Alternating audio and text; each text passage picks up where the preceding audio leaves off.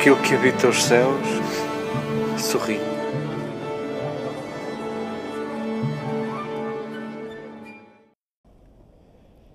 Queridas irmãs, queridos irmãos, queridos amigos, saboreemos a festa de, de Madalena, saboreemos a alegria que o Papa Francisco nos, nos oferece de darmos a este dia uma importância maior. Foi ele que entalou os dedos numa porta e se lembrou de fazermos de hoje um dia de festa e não uma memória como, como se celebrava ao longo do tempo. Um,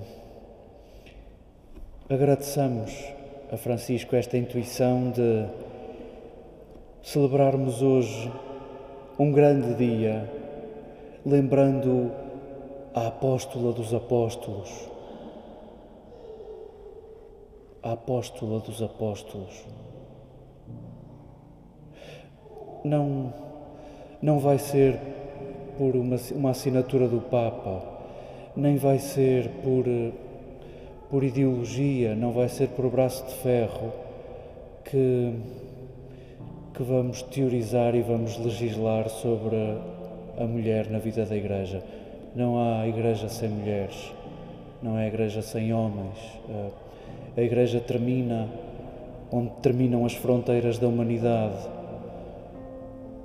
Talvez mulheres nos lugares de decisão seja um assunto a levarmos a sério e o Papa Francisco tem levado esse assunto a sério.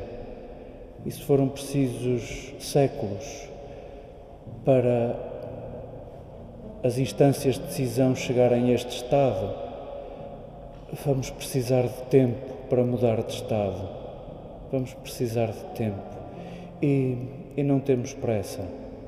Desculpem, não temos pressa. Percebemos que, que não está certo e isso é bom. E o caminho da mudança será sempre lento para não deixar ninguém para trás. Uh, ao longo dos séculos a Igreja sempre teve dificuldade em em colocar-se do lado das revoltas e sempre teve mais facilidade em colocar-se ao lado de reformas. Às vezes consegue ir até ao fim, às vezes fica a meio, às vezes desiste. Talvez seja esta vontade de não partir mais e não deixar ninguém para trás. Saboreemos os pequenos passos que Francisco vai dando. Lamentemos o trabalho que isso lhe dá as ameaças que ele vai recebendo. Rezemos por ele. E hoje queremos sorrir a Madalena. Ela é uma de nós, a nossa querida Madalena. Não sabemos quase nada sobre ela e é, e é tão fácil gostar dela. E é tão fácil olhar para ela com ternura Precisamente por sabermos pouco, fantasiamos muito. Precisamente por sabermos pouco, confundimos as várias personagens chamadas Maria nos quatro Evangelhos. Conseguimos uma Maria à volta dos Evangelhos sinóticos, Mateus, Marcos e Lucas. Conseguimos acrescentar coisas a uma Maria a partir de João. Uh, quem estuda estas coisas não consegue chegar a grandes conclusões sobre de que Maria estamos a falar nesta e naquela cena. Se falamos sempre desta Maria nas várias cenas que precisamos para poder descrevê-la melhor, desta Maria, dizem os textos, foram tirados sete demónios e ninguém sabe o que isso é. Não, não vale a pena fantasiarmos. Uh, talvez seja este detalhe decisivo para percebermos porque é que Maria recebe a notícia da ressurreição, porque é que é Maria Madalena a ser a primeira, não é Pedro, não é João, não é nenhum dos doze, dos onze, vá, naquela altura. Talvez neste detalhe. Só quem esteve morto sabe o que é voltar à vida. Maria Madalena, de quem Jesus tinha retirado sete demónios, seja lá o que isso for, aquilo não era vida. E de facto, Maria Madalena segue Jesus até ao fim, porque em Jesus descobriu um recomeço. Em Jesus descobriu uma ressurreição, uma possibilidade de se reerguer, uma possibilidade de recomeçar. É claro que Madalena segue Jesus até ao fim. Quase que comove, uh, comove a forma como Madalena chora a ausência de Jesus. Levaram o meu dono, levaram o meu dono, o meu Senhor. Porventura, é, é nestes termos que queremos falar de Jesus Vivemos porque buscamos o nosso dono. E talvez experimentemos morte quando não sentimos a presença do nosso dono, daquele que amamos, daquele por quem escolhemos, por quem optamos, por quem condicionamos tantas das nossas escolhas da nossa vida. Que bom que neste dia lemos um parágrafo brevíssimo do Cântico dos Cânticos. Brevíssimo. Uh, quem preparou este compêndio de leituras para se ler daqui de cima tem muita vergonha do Cântico dos Cânticos. Uh, é o único dia do ano, temos que esperar por este dia para escutarmos um quase nada parágrafo do livro do Cântico dos Cânticos, que todos vós tendes em casa, encadernado com outros setenta e tal livros a que chamamos Bíblia. Um, os críticos literários chamam aquele texto, classificam aquele texto como sendo literatura erótica. É um poema nupcial e acredito que uns tenham mais sensibilidade para gostar de um texto assim e outros não. E outros talvez uh, sintam algum desconforto em falar sobre isso. E talvez por isso a liturgia deixa este único dia uh, para sequer haver uma referência ao livro dos cânticos, do Cântico dos Cânticos. Uh, fica claro que nós não conseguimos conhecer a Bíblia só ouvindo à missa. Uh, fica claro que precisamos de, de ir ler. há, uma, há uma prateleira de livros que não aparece aqui. Há uma prateleira de textos que, que nos fica oculta se não partir de nós a vontade de ir conhecer esses textos.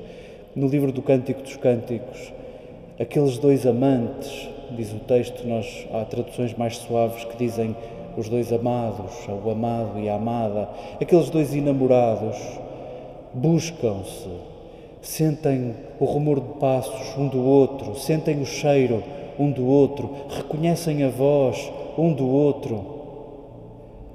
Naquele texto, os dois enamorados nunca se encontram. Nunca se encontram. Encontram-se em sonhos, sim. Nunca se encontram. Talvez por isso hum, os nossos antepassados, os nossos irmãos, olharam para este texto como, de facto, este texto tem Jesus pelo meio. Este texto é, é a melhor imagem que temos do nosso amor com Jesus. Buscámo-lo, sentimos-lo, sentimos palavras, sentimos presenças, sentimos gestos, alegramos-nos com mil presenças uh, disfarçadas. E, e na nossa vida nunca o vemos, nunca o encontramos, ainda não o encontramos. Um, Assim é a vida dos discípulos de Jesus. E se Madalena, que, a quem devia a própria vida, deixem-me dizer assim, olhou para aquele homem e o confunde com o jardineiro, ficamos nós indignados. Maria, como é que é possível tu te esqueceres do teu dono, do teu amado. Um, se Maria Madalena, fidelíssima a Jesus, não o reconhece naquela hora, à primeira, quanto mais tu, caro leitor, como eu te compreendo, diria o evangelista, como eu te compreendo. O que fica para nós da história de Maria Madalena? Sintamos que a nossa vida, aos olhos de Deus, tem um nome. Maria Madalena reconheceu Jesus pelo nome. O mesmo é dizer, sentiu que a sua vida inteira uh, era olhada por Jesus, era amada por Jesus, era reconhecida por Jesus. Sintamos que a nossa relação com Deus é assim. Não se trata de uma vida pura, não se trata de uma vida limpa, não se trata de uma vida sem mancha. Não há discípulo nenhum de Jesus assim. Não há santo nenhum assim. A santidade não é isso. A santidade é a vida inteira e a vontade de querer a vida inteira, a vontade de assumir aquilo de que temos vergonha, aceitar que somos feitos de cicatrizes, aceitar a nossa história, assumir o que somos e apresentarmos assim diante do nosso dono, daquele que nos ama e precisa de nós assim e percebe pelas nossas cicatrizes a nossa singularidade, a nossa preciosidade. Madalena vem lembrar-nos isto. Este tesouro que é Madalena vem lembrar o tesouro que é o teu nome, o nome de cada um de nós, aos olhos do nosso dono. Sintamos que ninguém pode ficar para trás, porque todos somos preciosos. A história de cada Madalena, a história de cada um de nós, que vai sabendo o que é a ressurreição, anseia ver Jesus face a face. Paulo lembrava-nos que vamos treinando, vendo Jesus como num espelho, uns com os outros, no cuidado uns pelos outros, pois que assim seja. Treinemos o olhar do nosso amado, olhando-nos uns nos outros, olhando-nos nos nossos próximos. E sintamos que o melhor está para vir. O dia em que veremos o nosso dono face a face. E, ao dizer o nosso nome, aceita a nossa vida inteira.